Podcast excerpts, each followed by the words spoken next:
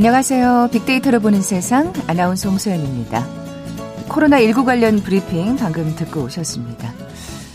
아, 오늘 아침 좀 놀라지 않으셨어요? 아, 벌써 겨울인가 하고 말이죠. 설악산의 아침 기온이 영하 4.7도까지 내려가면서 일부 지역에는 첫 한파 특보까지 내려졌다고 합니다. 올 가을 들어 가장 추운 날씨. 오늘은 서리가 내린다는 가을의 마지막 절기 상강입니다. 아, 정말 절기는 돌고 돌아 딱 제자리를 찾아가는 것 같죠? 이번 주말 더 춥다고 합니다. 내일 서울의 아침 기온 2도까지 내려간다고 하는데 독감에 걸리지 않도록 보온에 신경 써 주시고요. 어제 코로나19 신규 확진자 수 155명입니다. 이틀째 세 자릿수가 지속되고 있네요. 코로나19에 대해서도 내 몸을 안전하게 보호하는 건강한 주말과 휴일 계획해 보시면 어떨까요?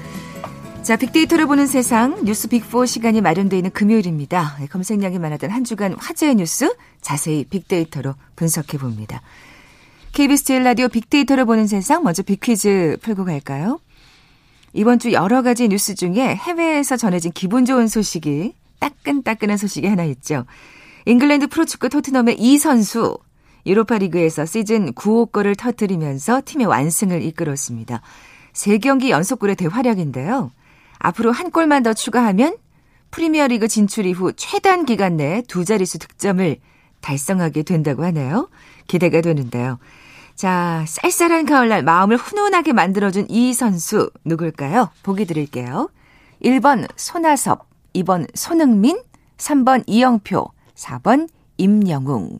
오늘 당첨되신 두 분께 커피와 도는 모바일 쿠폰 드립니다. 휴대전화 문자 메시지 지역번호 없이 샵 9730, 샵 9730. 짧은 글은 50원, 긴 글은 100원의 정보 이용료가 부과됩니다. KBS 라디오 어플리케이션 콩은 무료로 이용하실 수 있고요. 유튜브로 보이는 라디오로도 함께 하실 수 있습니다. 방송 들으시면서 정답과 함께 다양한 의견들 문자 보내주십시오.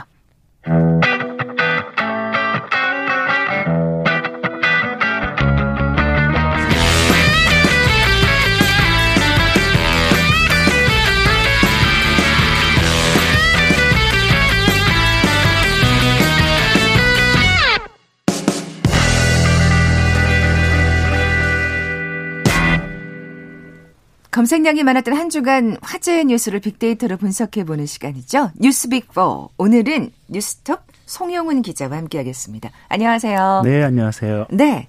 자, 이번 주 화제가 된 주요 소식들 뭐가 있을까요? 네, 우선 이 데이터는요. 네. fact check 미디어 뉴스톱과 데이터 조사 업체인 메이크뉴가 10월 15일부터 21일까지 KBS, MBC, SBS 등 지상파 3사 그리고 JTBC, MBN, 채널A, TV조선 등 종편 채널 그리고 네이버, 카카오 TV, 유튜브 등 포털에 전송한 아침 뉴스와 저녁 메인 뉴스를 주제별로 분류하고요. 또 조회수를 집계한 겁니다. 네. 이 전체 기사 수는 2,331건이었고요. 전체 조회수는 3,604만 6,989였습니다. 네. 뭐 이번 뭐, 주에 코로나가 네. 수위가 아니네요. 지금 네, 보니까. 네. 요즘 항상 코로... 항상 코로나가 1위였거든요. 네, 네, 네, 그래서 코로나 소식은 제외하고 네. 말씀을 드렸는데 네.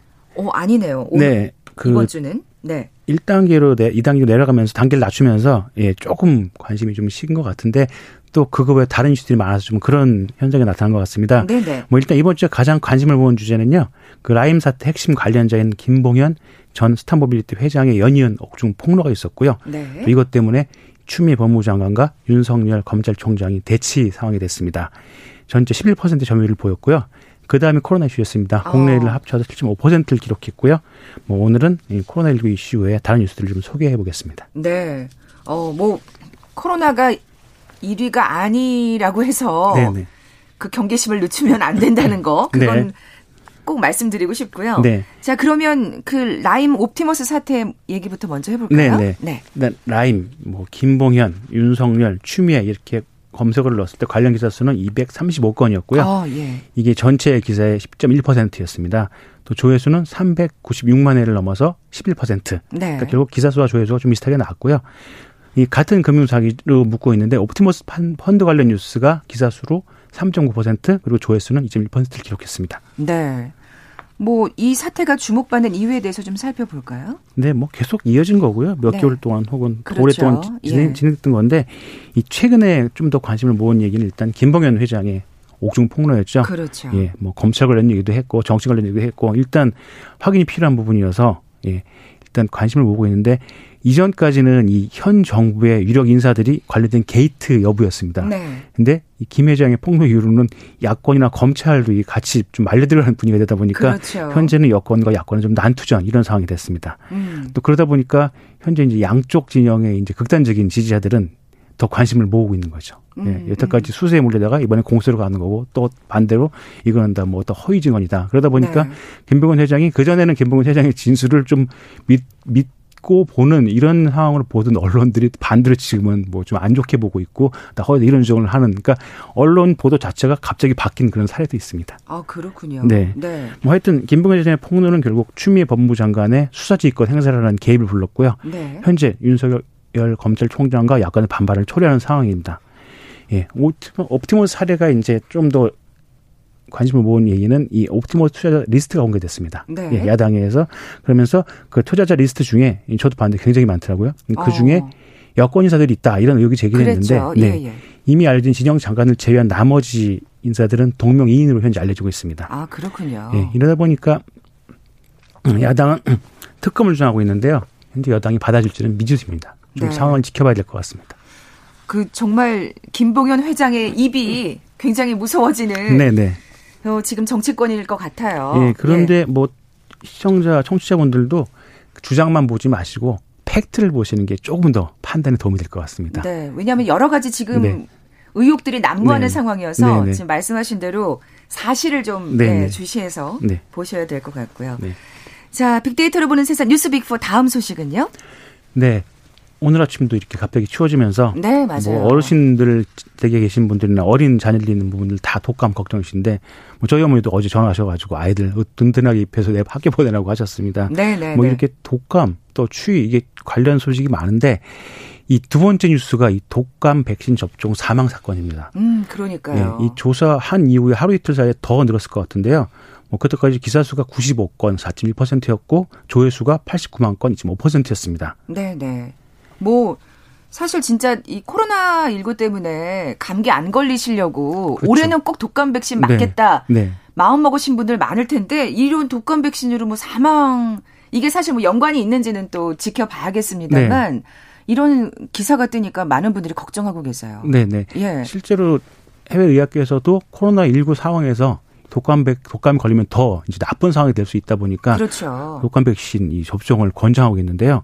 저도 여태까지 좀 안 맞는 편이었는데 좀 바쁘다 보니까 이번에 좀 고민을 하고 있습니다. 네, 네. 아니 근데 사실은 저도 사실 네. 어, 이번엔 꼭 맞아야지 생각했는데 네. 이런 사망 관련 소식이 뜨니까 지금 이거 맞아야 되나 안 맞아야 되나 또 고민이 되더라고요. 네. 예, 예. 이 일단 독감 백신 접종 후 사망하는 사례가 계속 기사로 보도되고 있고요. 네. 또 국민들의 보도가 국민들의 불안이 좀 커졌는데 네. 이 대한의사협회에서 의협이 대한의사 의협이죠. 독감 백신 접종을 3일부터 일주일간 잠정 유보해 줄 것을 권고했습니다. 아 그래요? 네, 좀 불안이 더 커졌는데요. 네. 이, 일단 의협이 독감 백신 접종 잠정 유보를 권고한 자체가 이번이 처음인데 네, 네. 이 최대합 의협 회장은 지금까지 사망이 보고된 환자는 총 18명인데 이 사망한 환자들을 보고하면서 사인을 정확하게 규명해야 한다면서 이 철저한 조사도 필요하니까 일주일간 정도 시간이 필요하다. 어. 예. 근데 이제 11월 중순부터 인플루엔자 유행이 올 수 보통 그렇게 왔거든요. 그렇죠. 그러니까 환자 발생할 수 있으니까 접종을 마냥 유보할 수는 없고 일주일 정도 좀 유보를 아. 해보자. 그 사이에 검사를 해보자. 이런 판단을 내렸고요. 네. 어 근데 조금 찾아볼 게 다른 이제 의료 전문가들 좀 지적을 하시는 게 이 백신 접종 후 사망과 정말 사망 원인이 된지 인간관계 좀 따져보자는 주장이 그렇죠. 많이 나왔습니다. 사실 정은경 본부장은 이게 독감 때문은 아닐 것이다라고 사실 네네. 발언을 했잖아요. 예. 네, 좀 따져보면 일단 한국의 우리나라의 이제 연간 독감 발생, 인플루엔자 환자 발생 건수가 약 200만 명입니다. 1년에. 아, 그렇군요. 네, 쉽게 해서 이제 예, 예. 예, 독감 그리고 그 중에 약 3천 명이 사망을 합니다. 아, 생각보다 많네요. 네. 예, 예. 예. 그 코로나19 초기에 미국 같은 경우 이런 주장이 그래서 많았습니다. 코로나19로 사망한 환자보다 독감으로 환자, 계절 독감으로 사망한 환자가 더 많다. 이런 주장이 있어서 그다음에 맞아요. 트럼프가 항상 그 예, 얘기를 했었죠. 많이, 많이 했습니다. 예, 예, 예. 예, 근데 우선 이 기저질환이 있는 분들이나 고령자가 이제 사망하는 경우가 당연히 많고요. 네. 그렇다면 이렇다면 이제 우리나라 사망자 통계를 좀 찾아보니까 일단 한국의 연간 사망자 발생 수는 약 30만 명입니다. 음. 하루 평균 따지면 약 800명 정도가 되겠죠. 근데 이제 하절기보다는 동절기 사망이 그렇죠. 좀 높아집니다. 그러면 네네. 이번 10월 같은 경우에 매일 약 900에서 1000명 정도 사망한다고 볼 수 있는데 아. 예, 우선 독감 백신 국가 예방 접종률이 약 50% 정도 좀 안 되는데 이번에 좀 늘어날 것 같습니다. 네. 이렇게 가정을 하고 그럼 보통 독감 접종 시기가 또 정해져 있습니다. 그러니까 효과를 보기 위해선 많이 발생하는 것보다 두 달, 두 주 정도 앞서 해야 되거든요. 네. 11월 초까지는 늦어도 네. 맞으라고 네. 그렇게 얘기하더라고요. 그래서 10월, 예. 11월 두 달을 잡고 이 접종 시기 동안 뭐 전 국민의 예, 매일 1% 정도가 이제 접종을 한다고 볼 수 있는 거죠. 네. 그러면 단순히 계산하면 10월 1일 평균 사망자 1000명 중에 1%에 해당하는 10명은, 10명은 예방접종 1일 이내 사망자로 통계가 나올 수 있는 거죠. 아. 예. 뭐 연령대를 고려하면 더 높은 통계가 나올 수 있고요. 네네. 이걸 또 하루가 아닌 사망 시점부터 사흘 정도 이내에 독감 백신 맞았다고 하면 지금처럼 독감 백신 맞고 사망이라고 신고가 될 수 있는 거죠. 음, 음. 예. 그러니까 사실 현재 까지 독감 백신으로 인한 사망 사례는 딱 한 건 있었습니다. 네네. 현재 올해만 아, 올해 아니고요. 올해 현재 사망자들 전부 다 아직까지 인과관계는 없습니다. 네네. 예. 이게 다 인강을 밝히려면 이제 부검도 해도 여러 검사를 해야 되는데요. 의협의 주장대로, 네네. 예, 권고대로. 네. 예. 근데 지금 그게 다 검사할 상황도 아니고 그것도 음. 개인들이 그걸 찬성을 해야 되거든요. 가족들이. 그렇죠. 그래서 지금 이 인과관계를 밝히려면 좀 더 많은 시간과 연구가 필요할 것 같은데 그러니까 네. 아직까지는 인과관계가 없다고 볼 수 있는 거죠. 네. 현재 우리나라 사인 우리나라 이제 사망 사인 중에 사인 불명이죠. 해당하는 사망이 약 10% 정도죠. 그러면 매일 10건 정도는 이제 예방 접종 후에 사망했고 사인은 불명 이렇게 하다 보니까 이제 경찰에 신고를 받을 때 사망 원인이 뭔가 했을 때 기저질환이나 하여튼 다른 뭐 원인을 얘기하는 게 아니고 어 며칠 전에 독감 맞았는데 아, 이렇게 독감 얘기할 수 있는 겁니다. 네. 네. 네. 아니 특히 요즘 뉴스가 많이 나오니까 그렇죠. 예, 사람들이 어 독감 백신으로 사망 사례가 많다고 하는데 그렇게 말할 수 있는 거죠. 어. 예, 그러다 보니까 접수도 그렇게 되는 경우가 많다고 합니다. 경찰 쪽에서. 네, 네. 예. 그러니까 사실 원인 불명이고 아직 알 수 없는데 이런 뉴스가 자꾸 많아지다 보니까 아, 그렇게 생각을 하는 분들이 많아지는 거죠. 그럴 수밖에 없겠네요. 네, 이런 이런 추정이 옛날에 있었는데 전에 있었는데요. 선풍기 괴담 들어보셨나요? 선풍기 어르신들, 괴담이요? 어르신들 많이 들으셨을 것 같은데 어, 여름에 선풍기 틀고 자면은 사망한다. 이런 기사가 맞아 그런 얘기 진짜 있었어요. 네, 선풍기 틀고 자지 말아 네네. 자지 말라고. 지금 예. 어르신들 기성세대 분들 많이 들어보셨을 것 같은데 이게 실제 언론에 보도된 사례도 되게 많습니다. 뭐 주의하라고 아, 과거에. 근데 지금 이런 얘기 없죠. 요즘 분들은 모르실 텐데 이게 여름에 하루에 80명 정도가 사망을 합니다. 좀 인원이 줄어서 아. 그러면은 그 에어컨이 귀하던 시절에 선풍기를 켜놓고 주무시지 않은 분들이 얼마나 될까요? 그러네요. 그렇죠. 그냥 그냥 우연히 맞을 수 있는 네, 상황들을 네, 네. 네, 인과관계를 억지로 만들어내는 거죠. 어. 그래서 이번 독감 백신 관련해서도 지금 그렇다는 주장들이 좀 있고 주로 이런 주장들은 전문가들 쪽에서 많이 나오고 있습니다. 네. 그러니까 인과관계를 아, 정확히 따지지 않은 네. 이상 이거를 독감 백신 때문에 사망했다고 볼 수는 없다는 네, 네. 아직. 증거가 남은 것도 하나도 없고요. 네. 네. 근데 왜 이 독감 백신이 사실은 뭐가 문제가 있었기 때문에 지금 다들 이렇게 걱정을 하시는 거잖아요. 네. 뭐 예. 당연히 보건당국에서는 확인을 하고 있고요. 일단 떠올 수 있는 것들이 이 제조 공정상의 문제, 뭐 혹은 운송 과정상의 문제, 백신 자체의 부작용 등 이런 거를 다 의심하고 있는데 확인을 쭉 해봤는데 아직까지 인과관계가 밝혀진 건 하나도 없습니다. 예를 들어서 음. 공정상의 문제가 있다면 그 백신을 쓴 분들이 다 좀 그쪽에서 데이터가 많이 나와야 되는데 그렇지 않고요. 네. 예. 또 운송 과정도 그럼 그 지역에 그런 분들이 몰려야 되는데 그렇지 않고요. 그러니까 아직까지는 인과관계는 하나도 없고요. 또 이제 현재 수치도 미국 백신 안전 자료 내용 결과에 따르면 이게 많다고도 볼 수는 없습니다. 아, 그렇군요. 예, 물론 통계는 1년치 통계가 나온 내년쯤에 대한 정확한 통계가 나오는데 아직까지 많다고도 볼 수 없습니다. 네. 예, 또 이제 현재 코로나19로 인해서 이제 무료 국가 무료 입장이 확대된 상황인데 이게 백신 부족을 우려해서 초반에 많이 맞았다는 것도 확인할 수, 볼수 있고요. 많이 맞았으니까 당연히 모집 모 수치가 늘어나는 거죠. 네, 네. 예. 그리고 또 이 무료 예방 접종, 무료 접종 예방에 대해 사망자 더 많다는 주장도 있는데 이 무료 접종 예방, 무료 접종 대상자가 만 60세 이상 어르신들입니다. 네, 그러니까 네. 아무래도 젊은 분보다는 사망률이 높게 나올 수밖에 없는 거죠. 기저질환도 있으실 거고요. 네네. 네. 예. 어. 예. 뭐, 사실 그때 왜 뭔가 상온에서 보관됐다는 그 독감. 백신이 문제가 되면서 네. 많은 분들이 이게 좀 약간 과민하게 그 독감 백신에 대해서 지금 반응을 하다 보니까 네네. 이런 우려 섞인 얘기들이 나오는 것 같아요. 네, 뭐좀 네. 정리해드리면 일단 의협의 일주일 연기 주장 좀 그렇게 보이기는 하는데 이 백신을 맞으면 아까 말씀하신 대로 그 항체 형성이 2주 정도가 걸리거든요. 네. 그리고 이 독감 유행주의보가 발령된 게 지난해 같은 경우 11월 15일입니다. 아. 그러니까 10월 말까지는 맞는 게 좋다는 얘기죠. 근데 지금 이런 상황이 있어서 많이들 맞아야겠네요. 주저하시는데 네네. 예. 독감 사망자가 1년에 3천 명인 걸 감안하면 좀 기저질환이 있거나 하신 분들은 좀 고민을 하셔야 될 것 같습니다. 네, 네. 그래도 독감 백신을 맞는 게 낫겠죠. 예. 예. 아, KBS 1라디오 빅데이터를 보는 세상, 세상의 모든 빅데이터 함께하고 계신데요. 잠시 라디오 정보센터 뉴스 듣고 나서 뉴스 빅4 계속 이어가죠. 코로나19 신규 확진자가 155명 발생해 42일 만에 최다를 기록했습니다. 국내 발생 138명, 해외 유입 17명이고 경기도에서 가장 많은 확진자가 나왔습니다. 정세균 국무총리는 최근 독감 예방 백신 접종 후 사망 사례가 잇따르고 있는 데 대해 과학의 영역에 속하는 문제는 전문가의 판단을 믿고 따라야 할 것이라고 말했습니다. 윤석열 검찰총장이 출석한 대검찰청 국정감사가 오늘 새벽 마무리됐습니다. 추미애 법무부 장관은 라임 수사 관련 감찰을 지시했고 윤 총장은 수사에 관여할 우려가 있다는 입장을 내놨습니다. 국회 사무처가 출입 기자를 등록해 의원실에 드나들었던 삼성전자 간부를 경찰에 고발했습니다. 삼성전자 측의 지시나 묵인, 방조 등의 가능성에 대해서도 함께 수사 의뢰했습니다. 더불어민주당 지도부가 선거법 위반 등의 혐의로 체포동의안이 제출된 정정순 의원에게 검찰 조사에 성실히 응하라고 지시했고 이를 따르지 않을 경우 사실상 징계 절차에 들어가겠다는 뜻을 밝혔습니다.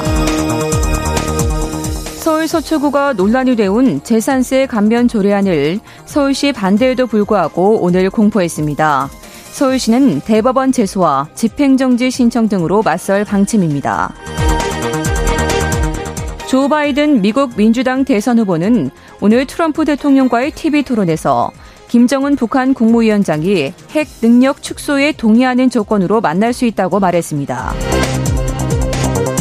미국 제약사 길리어드 사이언스가 개발한 렘데시비르가 미 식품의약국 FDA의 정식 사용 승인을 받았습니다.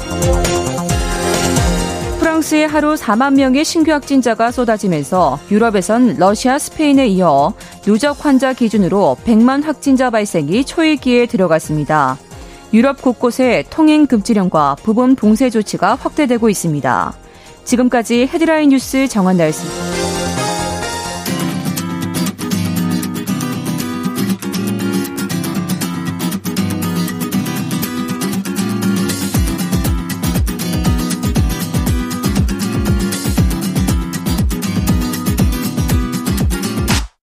KBS 일라디오 빅데이터로 보는 세상. 네, 뉴스빅포 함께하고 계신 지금 시각 11시 29분 막 됐습니다. 송 기자님, 네. 빅퀴즈 다시 한번 내주세요. 네, 뭐 종종 아침마다 기분 좋은 뉴스인데요. 네, 네. 이분 잉글랜드 프리미어리그 토트넘 소속 선수인데요. 오늘 새벽이죠. 예, 유로파 리그에서 시즌 9호 골을 터뜨리면서 또 팀의 완승을 이끌었습니다. 네. 이 세 경기 연속 골의 대활약인데 누구일까요? 예, 1번 손아섭, 2번 손흥민, 3번 이영표, 4번 임영웅. 네, 오늘 당첨되신 두 분께 커피에 도는 모바일 쿠폰 드립니다. 정답 아시는 분들 저희 빅데이터를 보는 세상 앞으로 지금 바로 문자 보내주십시오. 휴대전화 문자 메시지 지역번호 없이 샵 9730, 샵 9730입니다. 짧은 글은 50원, 긴 글은 100원의 정보 이용료가 부과됩니다. 콩은 무료로 이용하실 수 있고요. 유튜브로 보이는 라디오로도 함께 하실 수 있습니다. 송 기자님, 뉴스 빅포 네. 세 번째 소식은요? 네, 좀 안타까운 소식인데요. 택배 노동자 사망 사건. 아, 네. 네. 이제 과로사로 수용되고 있는데요. 지금 계속 이렇게 이어지고 있잖아요. 네. 예. 이 기사 수로는 원자력 발전소 감사와 미국 대선에 이은 다음 순위였는데 조회 수로는 65만 회를 기록해 음. 그 원자력 발전소 감사와 미국 대선보다 높은 관심을 보였습니다. 그러니까 언론은 기사를 좀 더 많이 보도했지만 독자들의 관심은 이쪽에 더 많았다는 거죠. 그러니까요. 예. 올해만 벌써 10명이 넘는 택배 기사분들이 네. 사망했습니다. 네. 예, 좀 살펴보면요. 현재 택배 기사들은 법적으로 노동자가 아닙니다. 아, 그래요? 네. 택배 노동자들이 노동자들이 만든 노동조합을 인정하라는 중앙노동위원회 결정이 있었지만 여전히 건당 매달 수수료를 받는 개인 사업자로 분류되고 있습니다. 아, 그렇군요. 예. 그러다 보니까 배달 수수료가 본인의 수익이 되는 구조죠. 또 이러다 보니까 노동자가 아니다 보니까 주 52시간 근무제를 적용 받을 수 없고요. 예, 예. 그러다 보니까 이론적으로는 몸이 다 감당할 수만 있다면 무제한으로 일을 할 수 있는 거죠. 로봇처럼. 아니 보니까 그게 그 분류하는 데만 엄청난 시간이 걸리더라고요. 네네. 그래서 그 나, 오후부터 이게 배달을 하다 보니까 시간이 네. 모자르시더라고요. 네네. 그런 어. 말씀을 좀 드려야 될 것 같은데요. 네네. 우선 택배기사들이 건당, 건당 받을 수 있는 배달 수수료가 택배사마다 다르긴 한데 이 평균적으로 한 건당 천 원 정도로 보시면 됩니다. 아, 그렇군요. 예. 그러면 한 건 천 원이면 뭐 백 건 하면 얼마 이런 식으로 계산이 네, 되겠죠. 네, 건수가 네. 많으면 많을수록 그렇죠. 수익은 커지죠. 실제로 지난해 CJ 대한통운 업계 1인데요. 여기서 이제 그 소속 택배기사들의 연 소득을 조사해 봤습니다. 평균 임금은 6,937만 원인데 이제 세금과 비용을 제외한 순소득은 약 5,200만 원 정도 나타났습니다. 음. 이 때문에 일각에서는 이 택배회사들의 과로사 원인이 이 구조적 문제가 아니고 욕심을 낸 거 아니냐 이런 주장을 하는 분들이 있습니다. 네네. 네. 예, 회사에 소속된 노동자가 아니라 개인 사업자이니까 물량 조정할 수 있는 거 아니냐. 근데 물량 조정이 되나요? 예, 확인해 봤습니다. 네네. 예, 우선 이런 글들이 좀 댓글들에서 보이면 조금 서운하긴 한데 네네. 좀 안타깝긴 한데 일단 택배노조 쪽에 전화를 해 봤습니다. 그랬더니 택배하시는 분들은 일단 기사들이 임의로 물량을 조절한다는 게 사실상 불가능한 구조라고 합니다. 그렇죠. 왜냐하면 이 물량수로 계약하는 게 아니고 본사랑 예, 구역으로 계약을 하기 때문인데요. 그렇죠, 그렇죠. 네. 예. 근데 올해 코로나19로 이제 택배 물량이 약 20에서 30% 증가를 했습니다. 근데 이 늘어난 전체 물량을 어떤 다른 새로 택배 회사를 고용해서 배정하는 게 아니고 기존 분들한테 물량을 늘리는 거죠. 그 그렇죠. 그 지역을 담당하시는 분한테. 네네. 예. 그래서 또 게다가 이제 택배 기사분들이 새로 그 물량만큼 누굴 고용할 수 있는 상황도 아니고요. 그런 분들을 뭐 교육시키거나 같이 일할 수 있는 그런 걸 넘겨줄 수 있는 상황도 아닌 거죠. 네네네. 아니 그러니까 이 구역 자기 구역에 있는 택배를 분류하는 데만 오전을 시간을 다 쓰고 네. 오후에 그걸 다 배달하려니 이게 과로가 안 될 수가 없는 것 같아요. 네, 뭐그 네. 택배 노조 쪽에서 데이터를 알려주셨는데 일단 평균 하루 14시간 이상을 일을 하시는데 그 중에 절반이 말씀하신 택배 분류 작업이라고 합니다. 네, 네. 그러니까 하루에 평균 약 7, 7시간, 오전 7시간 정도는 택배 분류를 하는데 문제는 택배 분류에는 아무런 수익이 없습니다. 그렇죠. 예. 그러다 보니까 음. 반은 그냥 무노동, 무임금 노동을 하는 거죠. 그리고 나머지 시간에 아. 그거를 다 배달하려고 하니까 무리를 하시는 거죠. 그렇죠. 네. 게다가 요즘 뭐 당일 배송 이런 게 있다 보니까 네. 늦게 배달할 수도 없는 노릇이고. 네, 네. 아, 참, 이 분류 작업이 좀 개선이 돼야 될 것 같아요. 뭐 네. 꼭 분류 작업을 택배 하시는 분들이 꼭 해야 네, 되나 네. 이런 생각이 들더라고요. 네, 네. 택배 본사에서 좀 이걸 좀 감안해야 될 것 같습니다. 네, 시스템 개선이 필요할 네. 것 같습니다. 자, 뉴스빅포 다음 소식은요? 네. 오랜만에 후쿠시마 원전 관련 소식이 다시 관심을 모았습니다. 네. 왜 그랬냐면 일본 정부가 후쿠시마 원전 오염수 방류 방침을 굳혔다는 아이고. 일본 언론 보도가 있었습니다. 네, 네. 이게 기사 수로는 35건 1.5%였고요. 기사 어, 이, 조회 수로는 63만에 1.8% 점유율을 보였습니다. 내용은 일본 정부가 후쿠시마 제1원전 부지 탱크에 보관 중인 방사선 물질 오염수를 바다에 방류하기로 방침을 굳혔다. 이렇게 일본 언론들이 보도를 했고요. 네. 예. 그 가토 가스노부 일본 관방 장관이 정례 기자회견에서 후쿠시마 제1원전 폐로 작업을 지연시키지 않기 위해서 처리수 방침을 미룰 수 없다 이렇게 밝혔습니다. 어. 예, 당연히 한국을 비롯해서 국제사회는 반대를 하죠. 그렇죠. 그리고 우려를 하고 당연하죠. 그리고 또 일본 내에서도 이 여론이 압속으로 반대가 높습니다. 네. 예, 제가 지난 가을에 작년 가을에 이제 일본에 이 방사능 취재를 간 적이 있는데요. 네, 네. 그 현지 후쿠시마 주민들 직접 만나서 얘기를 들어, 들어본 적이 있습니다. 그때도 다들 반대하시더라고요. 왜냐하면 음. 본인들이 생계 문제 걸려 있어서 그렇죠. 지금도 후쿠시마산 농산물이나 수산물들이 일본에서 거래가 잘 안 되는데 판매가 잘 안 되는데 이런 오염수를 또 방류한다는 게 공개돼 버리면 알려지면 더더욱 자기들한테 그렇죠, 불리하다는 그렇죠, 거죠. 예. 그렇죠. 아니 저희도 우리나라도 네. 지금 그 후쿠시마산 농산물 수산물 수입을 지금 안 하고 있잖아요. 네. 근데 계속 지금 하라고 압력을 가하고 그렇죠. 있는 상황이죠. 네, 네. 참, 예. 네, 뭐 이런 상황은 뭐 다 아시겠지만 후쿠시마 제일전전 사고가 2011년에 있었는데 네. 이게 폐로 작업이 진행 중인데 여전히 그 해결료, 냉, 해결료 냉각수나 치어서 빗물 등의 오염수가 늘고 있는 상황입니다. 음. 이 오염수라는 거는 이 후쿠시마 원전 사고 때 원전의 핵심이고 가장 위험한 물질이 해결료인데 이게 지금 통제력을 상승, 그러니까 관리가 안 된 상태로 노출되어 있고요. 네. 아직 수거도 안 됐고요. 아. 근데 이제 핵연료가 이 많은 열을 발생시키는데 이 열을 시켜주지 않으면 이게 연료가 폭주하게 되고 이 감당할 수 없는 방사 양의 방사능 방사능 물질을 내뿜게 됩니다. 음. 이 때문에 이제 핵연료들 찬물에 잠겨 있어야 되는데 온도를 낮춰야 되는데 이 후쿠시마 원전에서는 관리회사가 이 도쿄 전력인데 매일 많은 양의 물을 후쿠시마 원전 냉각수로 주입하고 있습니다. 음, 근데 이렇게 냉, 주입된 냉각수가 핵연료에 직접 닿아서 고농도의 왕산 오염수가 되는 거죠. 아, 예. 예. 그러면서 그, 그 오염수를 지금 방류하겠다는 말이죠. 네, 이게 또 계속 물량 양이 늘어나는데요. 이게 뭐 또 오염수가 원전 주변에 스며들어서 지어서 섞이면서 이 현재 매주 2천에서 4천 톤의 양이 쌓이고 있고요. 또 저장 탱크 속에도 100만 톤이 넘게 쌓여 있다고 합니다. 아이고. 예, 엄청나네요. 그러다, 네, 예. 그러다 보니까 일본 정부는 2020년 네, 여름 여름경이 되면 이 탱크 저장할 수 있는 탱크가 부족해진다면서 네, 오염수를 네, 네. 두 번 정화해서 바다에 방류하는 방안을 추진 중인데요. 이게 뭐 알고 보면 도쿄 전력의 방침으로 보이는데 그 지하 주입, 뭐 대기 방출, 지하 매설 등의 방법을 거론하고 좀 확인해 봤는데 전부 현실성이 없습니다. 현실성이 없다는 거는 비용 때문입니다. 네, 네. 예. 그래서 현재 해양 방류가 가장 비용이 덜 들기 때문에 이 추진한다는 아이고. 그런 주장이 설득을 얻고 있습니다. 네. 근데 진짜 사실은 이거를 국제사회에서 정말 강력하게 반대를 해야 될 것 같아요. 네. 예. 뭐 이달 중 일본 정부가 방침을 결정해도 뭐 2년 뒤에나 이룰 전망인데. 아 그렇군요. 예. 그린피스 등 환경단체와 전문가들은 이 지난 2월에 이런 방침이 알려져 처음 알려진 직후부터 이 오염수 보관 탱크 부지 등 추구 확보 등 대안이 있는데 일본 정부가 비용만을 고려해서 서두른다 이렇게 비판하고 음, 있습니다. 그럴 수밖에 없겠죠. 네네. 예. 뭐 아침 뉴스를 보니까 어, 후쿠시마에서 그 오염수를 방출하게 되면 단행을 한다면 일본에서 수산물을 전체를 아예 수입을 금지하겠다. 뭐 이렇게 지금 국회의원들이 네. 우리나라 국회의원들이 나서고 있더라고요. 예, 이게 예. 예민한 문제라서 뭐 저희 우리 정부도 뭐 국립공리실 산하의 테스크포스 팀 꾸리고 이 범부처 차원에서 이 일본의 행보를 주시 중이고요. 예. 이 오염수가 또 방류되면 1년 안에 한국 동해로 유입될 수 있다는 그렇겠죠. 결과도 있어서 네네. 네. 적극적으로 대응, 대응할 방침이라고 합니다. 네. 어, 마지막으로 한 가지 소식 더 짤막하게 살펴볼까요? 네네. 네. 예. 이 전동 킥보드 요즘 도로에서 많이 볼 수 있는데요. 충, 위험해요. 네. 충, 예. 충돌 사망 사고가 있었고요. 또 뺑소니 사고가 있었습니다. 아이고.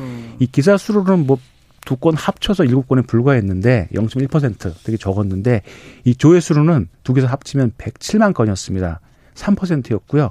이 합진 조회수를 보면은 라임 오프트먼 사태, 코로나19에서 3위로 볼 수 있었습니다. 그러니까 그만큼 사람분 지금 사람들이 네. 굉장히 그 위험성에 대해서 네, 네, 네. 걱정을 하고 계시다는 얘기인데 예. 사고가 요즘 급증하고 있어요. 근데 네. 이게 뭐가 보험 혜택이란지 그런 게 있는 건가요? 예, 조금 애매해서 지금 추진 중, 그러니까 개정 중인 것도 있는데요. 네, 네. 예, 우선 그 사망 사고는 그 전동 킥보드를 타고 가던 50대 남성이 굴착기에 치여서 숨진 사고가 있었고요. 예, 이 사고 말고 또 다른 사고는 뺑소니 사고는 외국인데 외국인이 이 갑자기 길을 가시던 여성분을 뒤에서 쳐가지고 이거 여성분이 사고 하는데 그냥 가버렸습니다. 근데 이 여성분이 이 그 킥보드 회사를 보시고 그걸 정보를 달라고 연락을 했는데 정보를 안 줬어요. 음. 결국 이제 뭐 공개가 되고 경찰 제보를 통해서 확인을 하긴 했는데 이게 보험 문제가 좀 두드러지게 좀 고민이 됐는데. 네. 예. 아직까지는 사실은 뭐가 제대로 된 법이 있는 상태는 아니죠. 그래서 한, 네. 그래서 다들 지금 걱정을 하시는 것 같은데 어, 지금 마무리를 해야 되겠네요. 네, 예. 무보험 자동차 상해사 담보 이런 게 있는데 그 보험에 가입하지 않은 차에서 사망하거나 다칠 경우에 보험자가 보상해주는 제도가 있습니다. 아, 이런 데 활용하시면 됩니다. 네, 네. 뉴스톱의 송영훈 기자였습니다. 고맙습니다. 네, 감사합니다. 자, 오늘 비키즈 정답은 손흥민이었죠. 커피와 도는 모바일 쿠폰 받으실 두 분입니다. 3936님, 0708님께 선물 드리면서 물러갑니다. 월요일에 뵙죠. 고맙습니다.